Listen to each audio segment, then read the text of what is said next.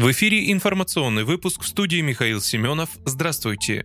После начала конфликта на Украине возможности России по предоставлению гарантий безопасности Армении изменились. Об этом заявил премьер-министр Армении Никол Пашинян, подчеркнув, что Россия старается избежать отчуждения Азербайджана, основного противника для Еревана. В результате событий в Украине возможности России изменились. Москва стремится избежать отчуждения Азербайджана и его близкого союзника Турции, заявил Никол Пашинян. Его слова передает газета «Политика». Премьер намерен создать максимальные возможности для поддержания независимости независимости своей страны. По его словам, когда Армения вынуждена обращаться к России по вопросам безопасности, она показывает свою уязвимость. Напомню, президент Владимир Путин подчеркивал, что у России нет проблем с Арменией.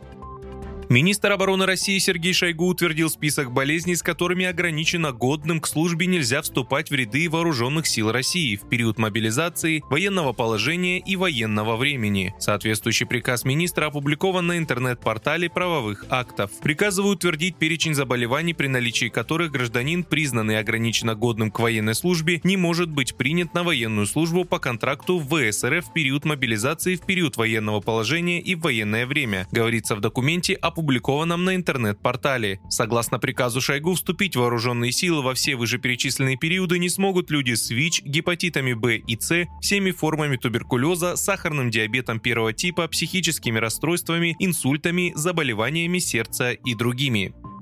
Совет ЕС принял решение продлить индивидуальные антироссийские санкции до 15 марта 2024 года, сообщили в организации. В официальном заявлении Совета отмечается, что ограничительные меры будут продлены на 6 месяцев и будут применяться к лицам, ответственным за подрыв или угрозу территориальной целостности, суверенитета и независимости Украины. В черном списке находятся около 1800 физических и юридических лиц. Санкции включают различные ограничения, такие как запрет на въезд, замораживание активов и ограничение доступа к финансовым ресурсам для указанных в списке граждан и организаций.